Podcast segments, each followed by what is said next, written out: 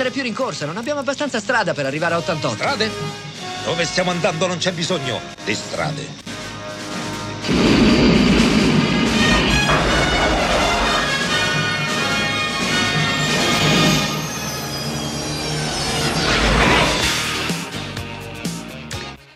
Allora, di- direi che non si poteva iniziare meglio, eh, no?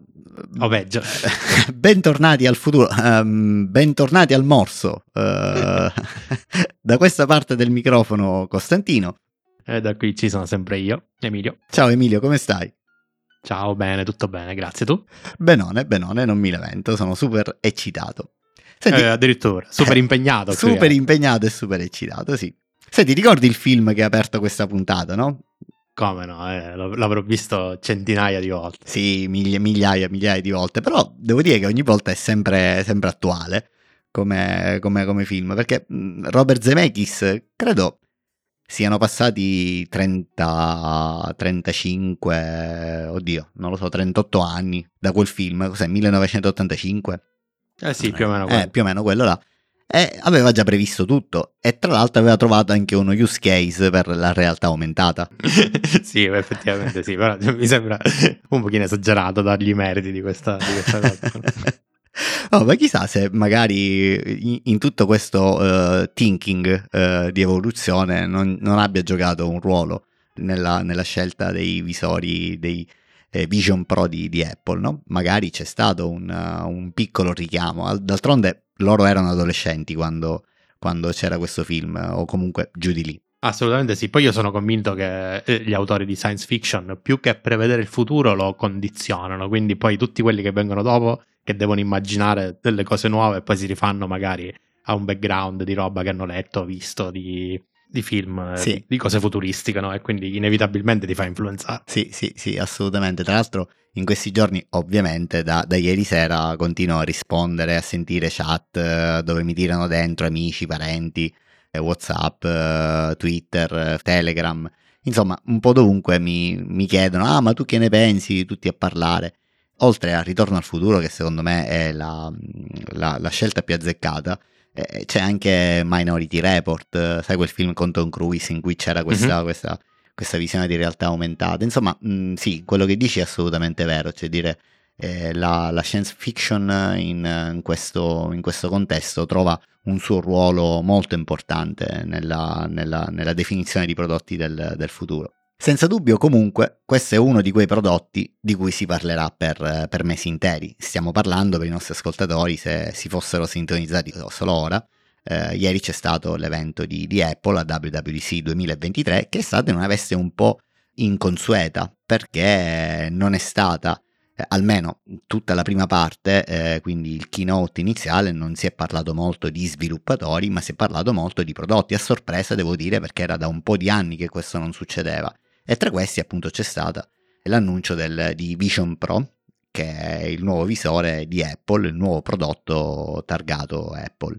Beh, nuovo, sì, che è nuovo è nuovo, che quando lo vedremo ancora non si sa, perché si parla di un fantomatico inizio 2024. Per gli Stati Uniti, Esatto, che- e quindi questo peggiora di molto la nostra situazione. A vedere anche da come è stato presentato e come è stato mostrato agli avventori del WWDC che sono andati lì fisicamente a Cupertino a, a seguire l'evento.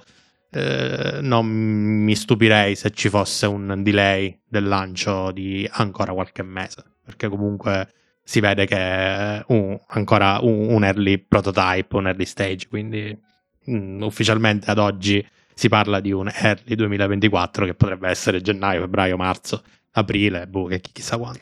Beh, però comunque già mh, i produttori di case terze stanno cominciando, sono usciti dei- dei, mh, eh, dei- delle customizzazioni, quindi puoi comprare delle, delle cinghie, non so come chiamarle, queste- queste- questi elastici che ti tengono il visore attaccato alla testa, ce ne sono delle finiture in, eh, in pelle, puoi cambiare colori della, mh, dell'alloggio che si appoggia al viso, insomma credo che le specifiche quantomeno quelle nominali, quindi legate al prodotto vero e proprio, siano oramai pubbliche, perché per lanciarsi con, con prodotti terzi, un po' come i cinturini degli Apple Watch, insomma, Mhm. quantomeno queste cose dovrebbero essere dovrebbero essere mh, di dominio pubblico come specifiche. Sì, quello credo che stiano cavalcando l'hype del lancio, insomma, per farsi anche un po' di pubblicità gratuita da questo punto di vista, quindi Sì. ci sta. Comunque sì, probabilmente le specifiche del prodotto come industrial design sono, sono quelle, però secondo me dal punto di vista software ancora niente è pronto, tant'è che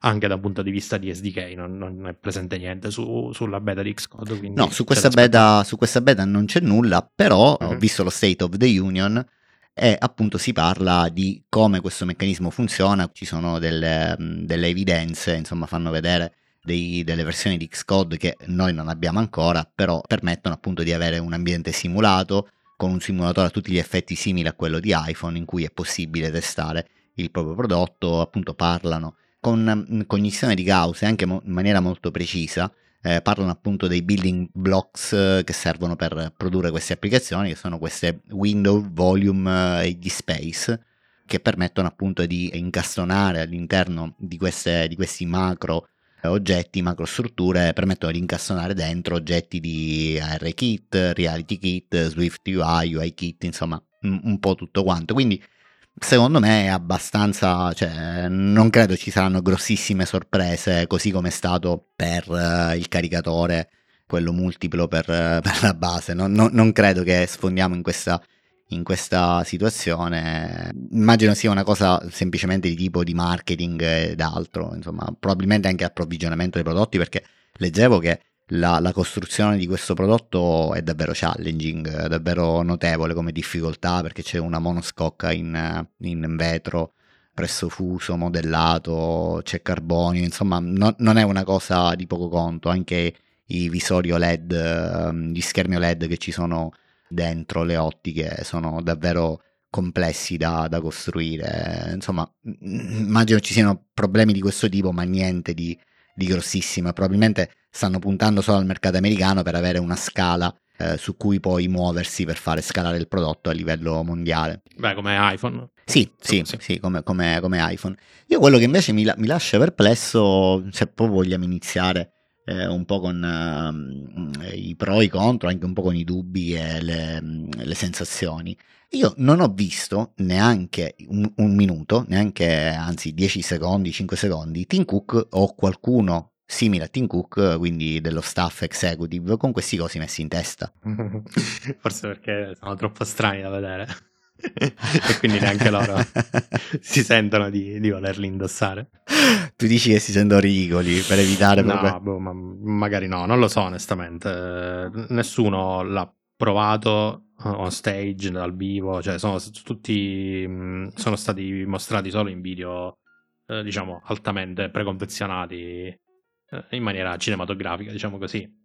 Eh, ovviamente che cosa ti devono mostrare, come, come stanno indossati, insomma non è una grande, un, un gran bel vedere secondo me da un punto di vista dell'ergonomia mostrano tutti, tutti i limiti di un prodotto del genere. Di cui abbiamo Cioè, già parlato, eh. cioè, nei sì. mesi tutto quello che pensavamo si è, si è avverato, insomma. Assolutamente sì, sono d'accordo. Io mh, eh, se, se proprio voglio fare un'apertura sul, eh, sul mood generale del WWDC, di come si è svolto e di che cosa si è mh, presentato, diciamo che non mi sono mai sentito così distante da, da Apple come a questo Ah, giro. addirittura. Assolutamente sì, assolutamente sì. Eh, la trovo.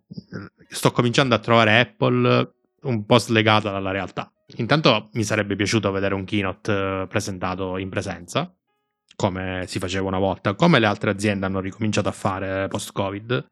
Quindi mi stanno bene le session preregistrate e tutto, però un keynote di questa portata dove tu stai introducendo un prodotto così leggendario e rivoluzionario, secondo me si meritava altro, un altro mood generale dell'evento. Invece un po' mm, mi sta stancando questa cosa del, del video preregistrato dove ormai questi executive di Apple eh, sono come delle figure mitologiche no? che nessuno ha mai visto più e che si vedono apparire così. In... Hai assolutamente ragione, eh, eh, dà un distacco troppo netto, eh, l'ho notato anche io, mm, dà un distacco troppo netto con, con, la realtà, mm, sono assolutamente d'accordo con te su questo, sì. Io ieri vedevo il keynote e vedevo anche su Mastodon, seguivo un po' il live feed no, di, di, di, alcuni personaggi che, che, seguivano il keynote lì in presenza a Cupertino e avevo questa immagine del primo del commercial ad di, del, Mac, del, primo Macintosh, no? quello dove c'è il, il grande fratello, no? dove ci sono tutti quelli che, che, guardano questo schermo, dove c'è questo signore che parla no? in, uh-huh, eh, uh-huh. preregistrato. E un po' avevo questa sensazione, cioè come se il mondo si sia capovolto e adesso sia Apple che, che condiziona un po' le menti delle persone eh, in maniera così un po' forzata e virtuale, però questa è proprio una sensazione mia personale.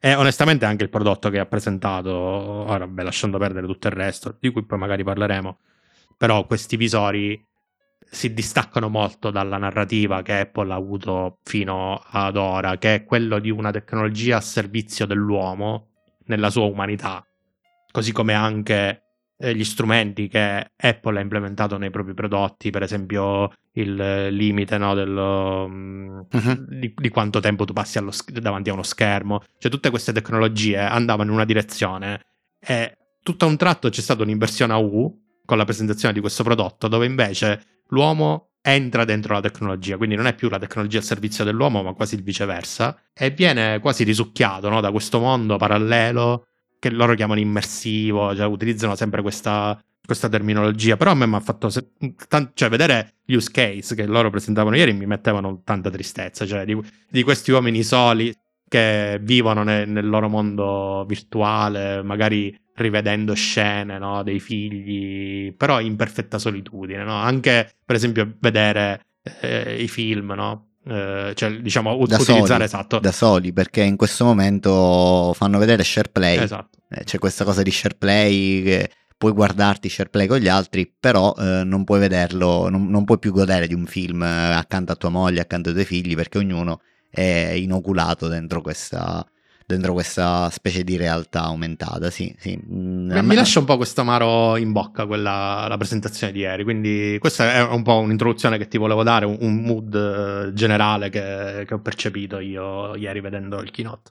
Sì, allora, sono tutte cose giuste, eh, o meglio, più che giuste, qui non si tratta di giusto o sbagliato, sono considerazioni assolutamente lecite e che mm, in larga parte come dire, approvo e capisco. Uh, anche a me ha lasciato un po' perplesso, sai, c'è stato quello use case in cui si vedeva quel programmatore che lavorava in piedi in cucina, allora c'erano i bambini attorno che gli giocavano e lui era immerso in questa realtà, però ogni tanto si spostava verso di loro e li vedeva eh, con questo frapposta strumento no, che ti, ti permette di vedere anche quello che c'è attorno e loro di vedere questo tuo sorta di avatar, gli occhi che mh, appaiono da, questa, mh, da, questo visore a chi ti guarda. E, e un po' mi, mi, ha, mi, ha, lasciato perplesso questa cosa perché vuoi o non vuoi, per quanto possa essere ben congegnata, ben studiata, comunque è uno strumento per isolarti, è inutile girarci attorno. Detto questo, però, mi permetto di prendere le difese in questa puntata di Apple. D'altronde è giusto che ci sia un, uh, un dibattito, no? ci siano due, almeno due posizioni durante un colloquio. E eh, probabilmente è vero c'è stato un, uno U-turn quindi si, si, è tornati indietro rispetto a questa enfasi che si dava all'uomo in quanto, in quanto uomo e la tecnologia solamente a contorno dell'uomo permeandolo con, con tutto questo ambaradan di, di, di, visori realtà aumentate eccetera. Però Emilio è, è normale che eh, un'azienda come, come Apple cerchi di, di, trovare una via d'uscita ad un prodotto che oramai è in fin di vita. Mi riferisco ovviamente allo smartphone. Conti fatti, eh, lo smartphone è in giro in varie versioni, eh, non, non mi riferisco solo all'iPhone, mi riferisco al cellulare smart appunto da quasi 30 anni, forse di più. E quindi immagino che questo qui sia l'epilogo di questo prodotto e c'è necessità per i produttori, soprattutto i produttori hardware, di inventarsi qualcosa di nuovo. Uh, ovviamente inventare qualcosa di nuovo non è alla portata di tutti. Apple invece eh, ovviamente ha gli strumenti, ha le risorse finanziarie, ha le menti geniali e quindi può permettersi di fare sperimentazione. Io vedrei i Vision Pro come un prodotto di sperimentazione perché non c'è nessuno, nessun use case eh, normale, cioè per una persona normale che ha una vita normale, questo prodotto mh, faccio fatica a trovare un adattamento quotidiano.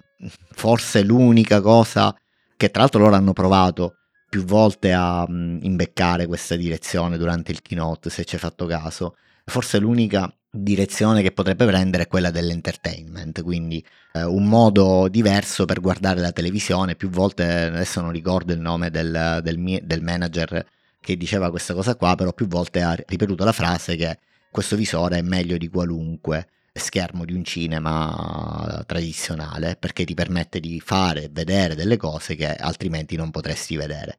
Quindi probabilmente forse l'unico use case attuale di oggi è quello dell'entertainment, più o meno interattivo, quindi dal film su Apple TV o Netflix al, um, al titolo di gaming uh, su cui magari ci ritorniamo, Apple sembra anche qui aver fatto un'inversione di tendenza al gaming, al titolo di gaming super, super nuovo, super uh, dinamico, super coinvolgente. Eh, però chiaramente eh, restano tutti i limiti che tu hai detto, perché il film te lo devi guardare da solo e quindi questa esperienza ce l'hai eh, non condivisa con altri, a meno che non, tutti quanti non ci mettiamo queste cose a casa, lasciando perdere la parte economica. E qui io non, non mi soffermo sulla parte economica perché diciamo c'entra molto poco, però mm, sarebbe davvero strano avere eh, se siamo in quattro in famiglia, quattro di questi cosi messi in testa per guardarsi un film, non, non credo che sia molto molto bello.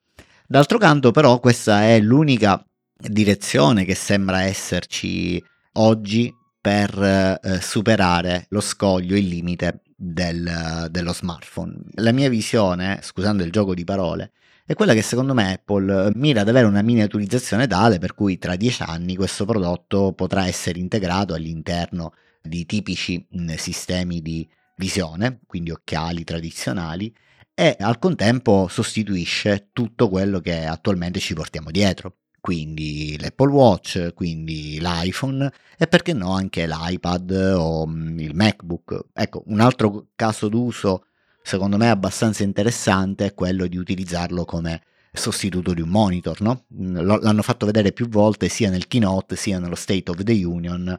C'è una compatibilità eh, 100% di questi visori quando li accoppi con un Mac, quindi puoi aprirti Xcode in questa super visione estesa e avere questo ambiente produttivo eh, su cui lavori anche con la tastiera, insomma, perché ho capito da quello che leggevo, da quello che ho visto, che quando lo accoppi con, con, con il Mac puoi continuare ad utilizzare, oltre ovviamente ai sistemi di puntamento nuovi che ci sono, puoi continuare ad utilizzare anche la, la, la tastiera, il mouse, insomma, mh, lavorare in maniera tradizionale su questo schermo che hai proiettato dentro gli occhi. Ma infatti io non riesco a vederlo almeno con la declinazione odierna come un sostituto di un iPhone o di uno smartphone, bensì come sostituto di un computer.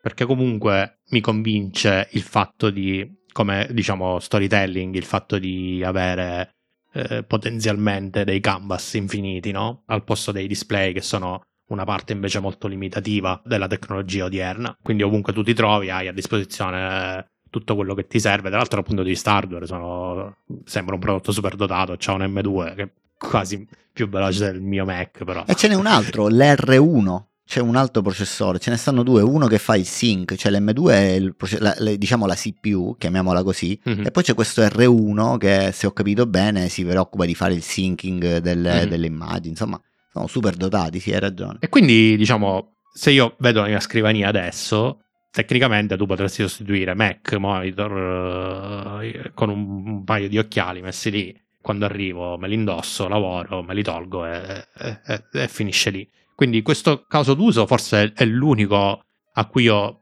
riesco a dare un senso. Il resto, sì, l'entertainment eh, anche, però ha, con tutte le limitazioni del caso, quindi quello che dicevamo prima, eh, se vivi da solo e sei da solo, per me va bene tutto, però insomma in una famiglia non ha, non ha nessun senso che eh, ci siano quattro persone che vedono quattro cose diverse eh, seduti sul divano e che non si dialoghi tra di noi di quello che si sta vedendo. Insomma, è una cosa abbastanza inquietante, mi mette tristezza.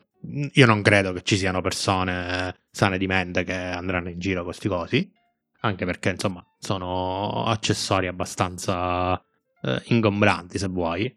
Da, por- da, portare appresso, a meno che insomma ti metti in valigia se sei in albergo, allora lì continua ad avere un senso. Diciamo, mm, non lo so, è un prodotto che può avere un suo perché e, e credo che per questo abbiano scelto questo nome, Vision Pro, cioè il, il suffisso Pro è molto eh, azzeccato, esplicativo azzeccato, da questo punto sì, di vista, sì. sì.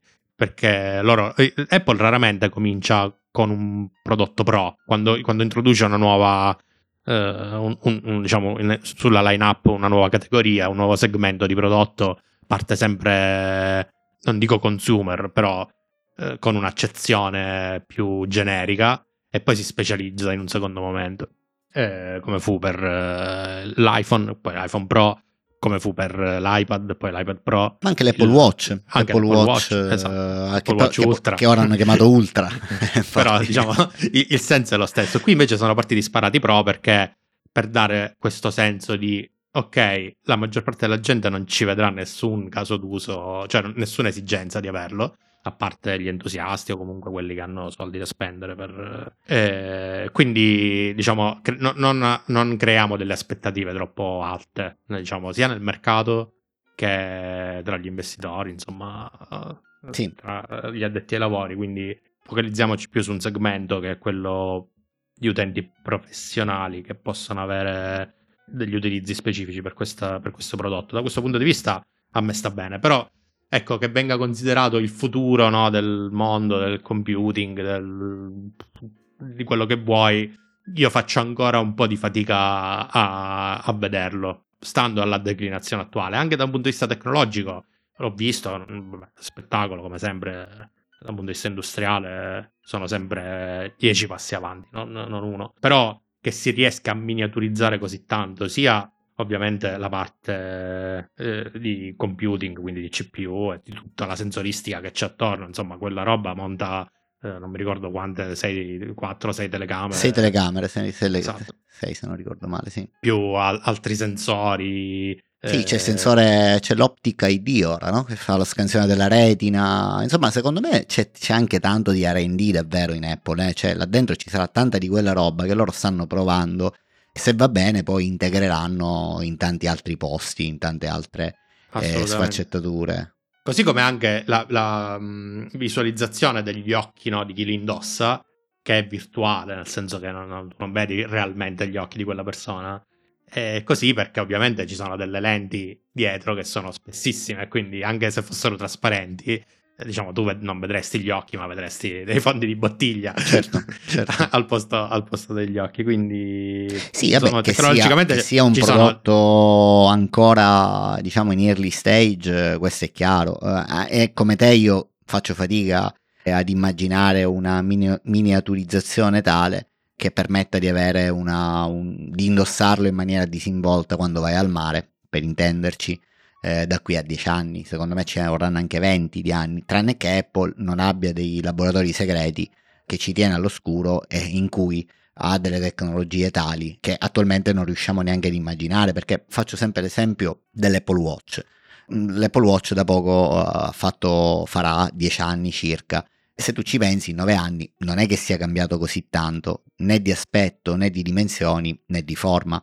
È più o meno sempre quello hanno migliorato un po' la batteria l'hanno reso più potente il display è indubbiamente decine di volte superiore rispetto alla prima versione dell'Apple Watch. Che ricordo comprai non vendevano neanche in Italia vendevano in Inghilterra per la parte nostra del continente. Però insomma non, non è che abbia fatto queste grosse modifiche quindi immagino che il visore resterà tale da qui ai prossimi 15 anni ripeto se Apple non ha eh, un asso nella manica che è riuscita a tenere eh, ultra segreto Comunque devo dire, diamo a Cesare quel che è di Cesare, non hanno detto che questo è il, eh, il futuro e basta.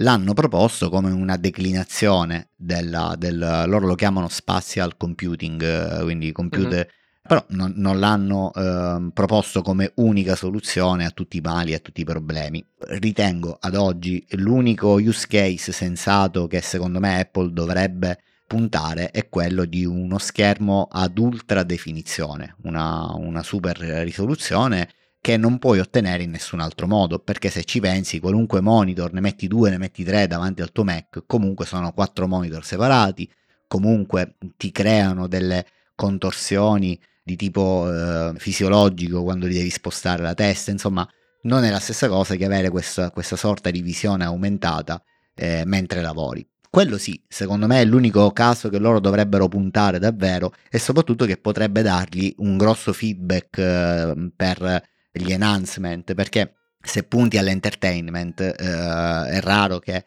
che eh, chi lo usa per guardarsi il film poi ti dà feedback, mentre lo sviluppatore o comunque chi è attento, chi sta davanti al computer, è sicuramente una persona più attenta e che è più prona a darti dei feedback eh, anche utili se vuoi, no? Poi c'è il gaming. Eh, come ti dicevo all'inizio, eh, io non so se hai visto durante tutto il keynote e anche lo State of the Union, c'è questa grossa enfasi a questa nuova versione di Metal X. Uh-huh. E sembra che Apple abbia cambiato praticamente direzione, cioè, cioè che stia investendo tantissimo nel, nel gaming. Che ne pensi di questa cosa? Penso che sia indicativo del fatto che loro puntano a una grossa fetta di gamer per quanto riguarda questo prodotto. Cioè, nel senso, ancora ad oggi non sono in grado di raccontarti una storia perché ovviamente non hanno sviluppatori che hanno creato videogiochi per Vision Pro.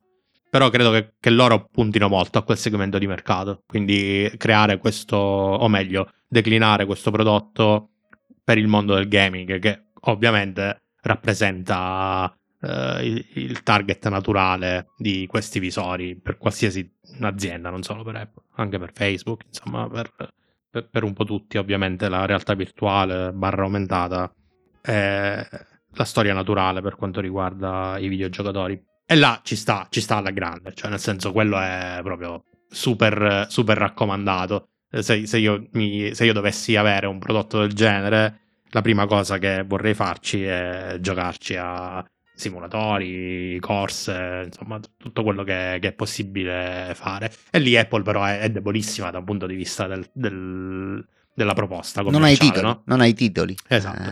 Eh. E quindi quello che sta cercando di fare, non so se ci riuscirà, è di convincere i sviluppatori e le case produttrici di videogiochi a investire su Mac come piattaforma, perché poi ovviamente una volta che tu porti su Mac, poi portarlo su Vision Pro immagino sia abbastanza semplice, tra virgolette. E però ha messo in campo delle tecnologie interessanti, eh, cioè eh, sta, sta, cercando di invogliarli rendendogli la vita più semplice. Ecco, sì, mettiamola, sì, mettiamola, così. Sì, c'è tutto questo meccanismo di, uh, di porting automatico degli shader, uh, di tutte mm-hmm. le GL che dovrebbe addirittura agevolare, se ho capito bene. Io non sono uno sviluppatore di gaming, quindi non ho ben chiare le problematiche, però da quello che vedevo, in pratica attraverso questi sistemi, questi auto wizard guidati, eh, riesci a fare buona parte del lavoro, poi ti devi solo preoccupare di andare ad affinare eh, e migliorare dove possibile il titolo, quindi diciamo c'è questa intenzione.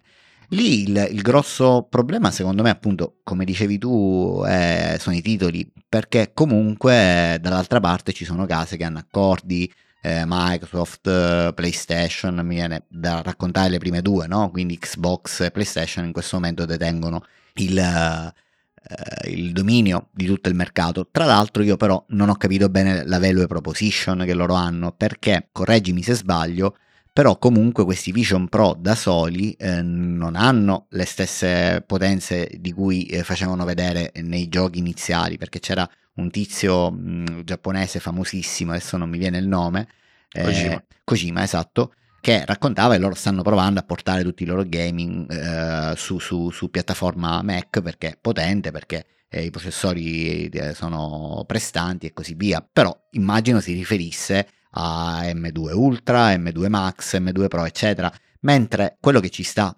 sul, sul visore è un M2 e da quello che ho capito io si tratta di un processore che sì è potente, sì può fare del lavoro, ma in realtà in una condizione di questa dovrebbe esserci una sorta di, di computer o comunque un, non una sorta, un vero e proprio computer, un Mac, un MacBook che realmente fa il computing del, del, gaming e poi manda al visore soltanto la parte visuale. Credo di aver capito questo, cioè è impensabile fare girare un game con questo tipo di demanding di prestazionale direttamente nei visori. No, assolutamente sì. A, a parte ovviamente che eh, questa storia è stata raccontata per Mac, non per i visori. Appunto, Magari appunto. Eh, in, in, delle iterazioni successive avranno una potenza di calcolo maggiore, ma in ogni caso io mi aspetto che in una prima incarnazione funzioni così. Quindi il visore fa da schermo, diciamo così, e da sensoristica, quindi uh-huh. il movimento della testa, queste cose qua, ma poi il grosso venga computato su un device esterno, cosa che ad oggi si può fare anche con le piattaforme,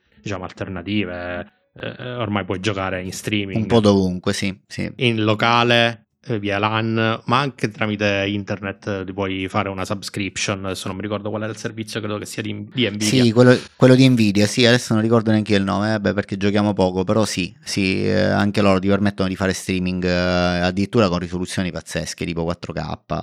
Uh, quindi sì. Esatto, quindi mi immagino una cosa del genere anche con, con, i Vision Pro. No, questa del gaming comunque mi ha lasciato molto stupito, in, in maniera positiva intendo. Vuol dire che comunque stanno, stanno, dando un grosso interesse a questo, che alla fine è un po' nella storia del computer il gaming ha sempre portato bene a chi ci ha investito. Eh. Io non ho mai capito perché Apple si è sempre rifiutata o comunque ha avuto sempre questo tono serioso da sempre. Io ricordo uno dei miei, dei miei crucci iniziali con i Mac, che appunto non avevo i giochi, ne abbiamo parlato, perché non avevano sempre questo ruolo serioso di questo Unix eh, potente, no? che però non, non, privilegiava la parte ludica.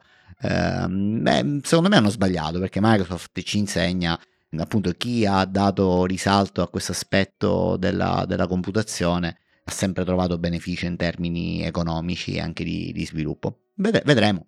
Invece quello che mi ha lasciato perplesso è il fatto che eh, credo che sia una manovra assolutamente studiata a tavolino perché non c'è nulla nel keynote che non sia stato sapientemente disegnato e architettato, però loro non hanno mai menzionato la parola intelligenza artificiale. Mm-hmm. Non so se hai notato questa, questa chicca.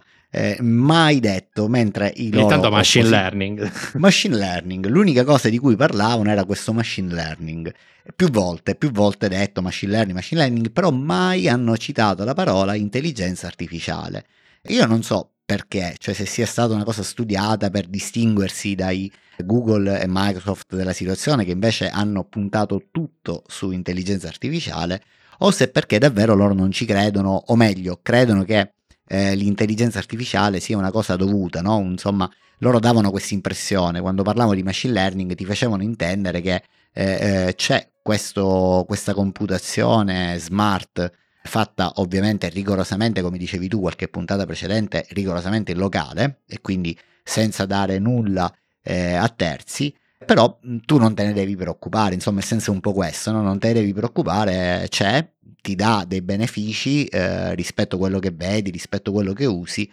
però non è insomma così importante. Eh, io credo semplicemente non abbiano avuto nessuna storia da raccontare. Mm, e quindi si sono cattivissimo, cattivissimo. no no beh è, è così cioè nel senso parlare di intelligenza artificiale per Apple significava entrare in competizione con altri che hanno delle storie da raccontare in questo senso Apple non ce l'ha eh, eh, cioè la cosa più intelligente che hanno è Siri e quindi... Però gli hanno tolto Ei, non devi più dire Ei. Vedremo quante volte si attiverà da solo. Guarda, comunque. Eh, poi io ho una figlia che si chiama Sara, quindi figurati che cosa succederà lì. Un disastro. Vabbè, ma tu l'hai fatta apposta, però, dai.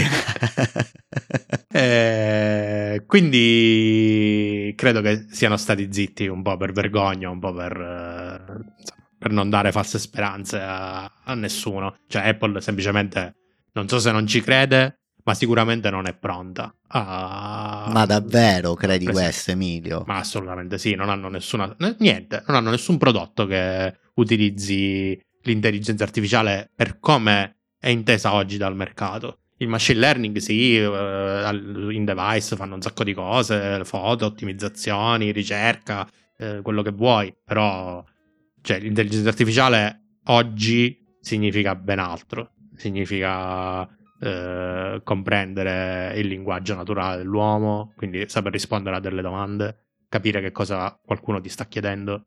Eh, insomma, mm, c'è tanta strada da fare. Io credo che Apple farà qualcosa perché anche, non so se hai letto, nei job posting che hanno fatto sul loro sito. Sì c'è qualche riferimento a, a, queste tecnologie, però ad oggi Apple non, non, non, non sta, sta, puntando quella, quella competizione, quindi se n'è tirata fuori semplicemente ignorandola. Secondo me, se posso permettermi, eh, da assolutamente profano, ignorante in termini di eh, amministrazione di un'azienda così grande, io avrei magari speso qualche cosa, cioè non, non avrei fatto l'all-in sulla realtà aumentata, ma avrei provato comunque ad investire qualcosa e magari rendere un po' più, più intelligente Siri, magari con qualche acquisizione, magari eh, come raccontavi tu in qualche puntata precedente, eh, entrando nel gaming di chat GPT quando c'era la possibilità, quindi mettendo una fish su quel tavolo. Insomma, fare questo lean e, e stare chiusa da sola, secondo me non è una mossa molto furba, anche perché io ho trovato davvero paradossale, se vuoi un po' anche anacronistico, la parte in cui durante il keynote il tizio, mm, mi devi perdonare, io sono un disastro con i nomi, però è un pezzo forte della parte di iOS, che non è Federichi, è l'altro, eh, quel ragazzo simpatico, faceva vedere queste eh, evoluzioni millantando eh, super ehm, strategie, super tecnologie alla tastiera. E secondo me questa non è una cosa del 2023-2024, cioè la tastiera ha fatto il suo, il suo tempo, insomma, eh, cioè, no, non ce lo raccontare, insomma, farla passare come, come feature silente, però spendere del tempo, credo abbondanti 10 minuti su queste novità che poi neanche si vedono che ci sono nella tastiera, secondo me non, non è proprio molto furbo, visto che tutti gli altri puntano al riconoscimento vocale, alla, all'interazione vocale con, con, la macchina. Hanno fatto qualcosa perché adesso Message eh, ti riesce a leggere, ti fa il dettato, non so se hai visto, no? parlando di iOS 17, uh-huh. ti riesce quando ti mandano un vocale dentro iMessage, eh, adesso in automatico lui te lo, te lo sbobina, diciamo così, e te lo, te, lo, te lo, mostra come testo se non lo vuoi ascoltare. Stessa cosa anche con questa live uh, voicemail ti permette di ascoltare in tempo reale uh-huh. chi ti sta chiamando. Insomma, qualche in- proposta interessante ce l'hanno, però sono assolutamente d'accordo con te. Purtroppo, ora che mi ci fai riflettere, eh, mi porti a eh, fare delle conclusioni sul fatto che sono un po' indietro. Chissà, magari non l'hanno voluto far vedere e durante l'anno faranno vedere qualcosa di nuovo. Sì, mh, mm, mi, mi, sa che era meglio che lo chiamano che essere 16.6 5 no perché già è uscito punto 6 punto 6 oh, second edition come si una volta. Eh, perché eh, effettivamente sono stati più aggiornamenti lato app. Forse la cosa più interessante sono le, l'interazione con il, i widget che mm, prima non c'era questo è un, una cosa richiestissima da tutti e che finalmente Apple ha... Che Android già c'aveva. Sì, però. sì, sì, Android ovviamente già c'aveva. Mm. Eh, però vabbè, ben bang, insomma, alla fine noi Android non lo useremo mai, quindi ci accontentiamo sì, di questo. Infatti, infatti. I widget anche su iPad benvenuti, che ci mancavate. Su Mac, mm, no, ni, non, non, sono molto entusiasta. Sonoma, Sonoma, Sonoma, come, eh, come si pronuncia? Boh. Bah, questa a me sembra un'iterazione di, di macOS. Beh, sì, widget della... sul desktop mi ricordano un po' il, dash, il vecchio dashboard, non so se te lo ricordi, quello che schiacciavi. Sì, come no? Quello c'era l'acqua, dava sì, l'effetto esatto. dell'acqua e gli mettevi le cose. Eh, per cui non so se io sono un utente di, di, questa roba qua, però vedremo. Anche per Stage Manager, dicevo così, poi alla fine lo sto usando, sai? No, io no. Io mi sono imposto di non utilizzarlo. No Stage Manager. Eh, sono senza Stage Manager e vivo bene, tranquillo, pulito, senza Prima o poi lo proverò, insomma, però non ne trovo Io ho trovato un equilibrio, devo dire, lo trovo più utile rispetto a Exposé, insomma, tutte queste finestre che incominciano a volare per, per il desktop. Insomma, mm-hmm. comunque, sì, diciamo, iterazione molto semplice, ma d'altronde non mi, non mi, sento nemmeno di criticare Apple da questo punto di vista perché gli altri hanno fatto esattamente la stessa cosa, o fanno esattamente, esattamente la stessa cosa. cosa Quindi sì, piccole migliorie mi chiedo se sia necessario aspettare un anno per vedere queste cose. Abbiamo parlato anche in passato. Potresti anche aggiornare le app uh, durante il corso del, dell'anno piuttosto che che aspettare un anno prima di, di vedere cose del genere, però insomma ci sta. Mm, non, non, non, mi dispiace, ecco, quello che ho, che ho, visto ieri dal punto di vista del software, però niente di trascendentale. Anche Xcode è una delle, anzi due delle, delle, cose che chiedevi sono state implementate, che sarebbero le, le macro, questa possibilità tra, tra, l'altro condivisa, proprio io quando l'ho sentito ho pensato subito a te, perché c'era proprio tutto il discorso, l'esigenza che tu mi raccontavi, il pain che mi raccontavi, no? quello di poter condividere gli, dei pezzi di codice, delle mm-hmm. macro function, eccetera, e quindi ci sono queste macro di default anche implementabili, condivisibili attraverso librerie, eccetera. Poi c'è anche eh, il nuovo Core Data, no? eh, ribattezzato Swift Data. Sì, che devo dire eh, ero più entusiasta quando l'ho sentito. Adesso che sto approfondendo un po', mi devo un, un attimo richiedere. In realtà si tratta di un wrapper attorno a Core Data, o meglio, delle API che comunque sotto utilizzano sempre Core Data. Potrebbe essere una cosa positiva perché comunque Cordeta è una tecnologia che ormai esiste da millenni. sì, vabbè, 30 anni sicuramente, 30 eh, anni sono sicuri che E quindi sono. quando diciamo hai a che fare con storage di dati degli utenti, insomma, meglio avere tecnologie ben consolidate sotto. Eh, diciamo che, che, adesso sono più utilizzabili da, da, Swift perché insomma le API di Cordeta erano molto datate, erano pensate, già, già facevano schifo con Objective-C, figurati, sì, in, sì.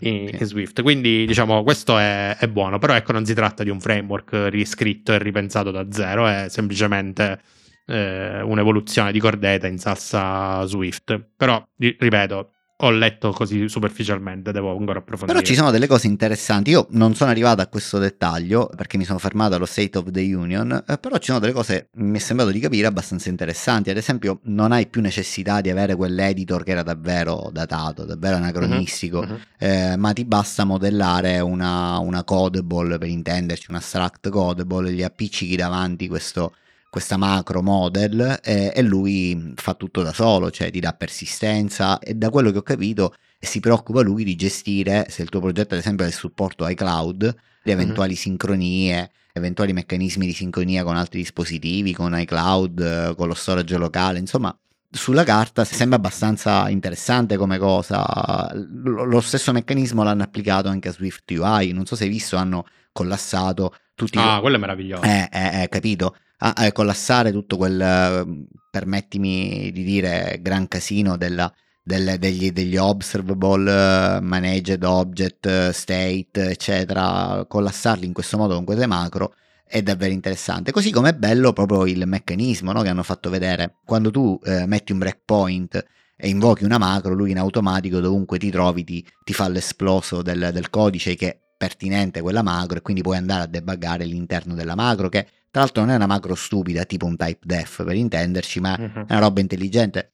Sulla carta io ancora non ho provato, devo dire sto scaricando mentre parliamo uh, sia Sonoma che Xcode e vorrei provare a vedere che succede, perché sulla carta sembrano, sembrano belle cose. Non ho ben capito se questa roba qui abbiano un minimum deploy target o, o banalmente basta avere Xcode 15 eh, e poi po- è possibile mettere un deploy target tipo iOS 15, iOS 14 per lavorare, insomma, perché se tutte queste cose le puoi usare solo con iOS 17, ciao, insomma, se ne parla fra due eh, anni. Credo proprio di sì, però mi riservo anche di, di questo. Ah. Però a- alcune cose sono retrocompatibili, queste cose credo di no, però hai. Mm, vedremo. Hai. Cioè, quindi questa storia, ad esempio, degli state object eh, o si va su ES17 o non le puoi utilizzare? Eh, mi sa di sì. Speravo che l'unica requirement fosse quello di avere Xcode 15, eh, però poter impostare quantomeno una ES15 come deploy target, perché come glielo fai a spiegare a un cliente? Che deve adottare S17 per fare tu meno lavoro. Eh, è sempre così. Eh, peccato. Dipende dalle macro, perché poi alla fine tutto si basa su quella. Se le macro sono retrocompatibili, allora c'è speranza, altrimenti mm. no, è difficile. Che poi ho, ho, sentito un accenno brevissimo sul sharing di queste macro, perché la tizia eh, diceva che è possibile condividerle attraverso dei, delle sorte di package o dei veri e propri package, cioè tu puoi impacchettarle e condividerle con altri e quindi poterle scaricare come se fosse un SPM tradizionale. Sì, sì, è come sono, è codice alla fine, sono delle annotation mm-hmm. che tu mhm. puoi implementare, sì, puoi implementare esportare tramite un framework, importarle e utilizzarle direttamente, non, non c'è niente di, di speciale. Ma devo dire comunque a me non è dispiaciuto. Tra l'altro Xcode dicono che sia più leggero, quindi avranno tolto tutti i simulatori che adesso ti dovrai scaricare offline eh, a parte. E, mm, hanno aggiunto i bookmark, questa cosa bellissima, quindi adesso puoi mettere dei bookmark in, pezzi, in porzioni di codice, in righe particolari, andarteli a pescare eh, dove vuoi. Questa secondo me è una cosa bellissima. E loro com- continuano comunque a mantenere, ne abbiamo parlato l'altra volta, non hanno cambiato direzione, cioè Xcode è l'unico strumento con cui puoi sviluppare i prodotti Apple, quindi non c'è nessuna intenzione a cambiare questa direzione, quindi gioco forza dovremmo farcelo piacere, quantomeno fino alla prossima WWDC. Eh, a, me comunque non è dispiaciuto in generale, tutto quello che riguarda Xcode eh, sono piccoli cambiamenti, welcome, quindi tutta roba benvenuta il fatto che non ci siano cambiamenti radicali non mi dispiace eh, ed è tutta roba che è legata a migliorie ad efficienza, anche WatchOS, insomma tutta la parte di navigation split eh, che adesso ci sono è molto bella questa cosa qua che hanno fatto con WatchOS nuovo, no? c'è questo meccanismo che ti permette di creare dei tab utilizzabili con la corona per navigare porzioni dell'app e separarli per sezione.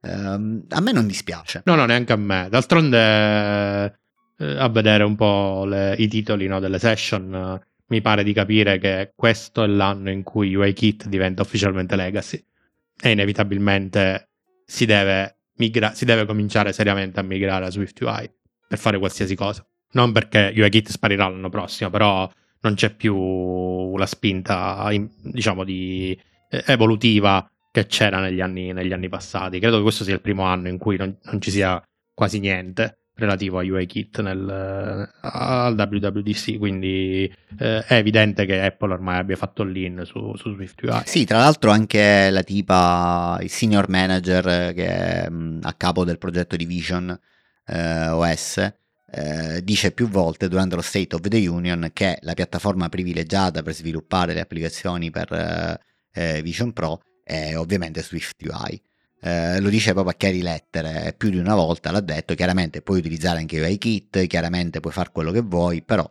eh, l'ambiente mm, diciamo eh, privilegiato è Swift UI anche se c'è stata la cosa di Swift con C++ questa parentesi sia durante il keynote sia nello State of the Union uh, sai quando queste cose si sentono da due parti evidentemente c'ha, una certa importanza questa quella secondo me è un capitolo della storia relativa al gaming o per, per facilitare il lavoro di, di porting dei, giochi, dei videogiochi per Mac perché comunque la quasi totalità dei videogame sono sviluppati in C++.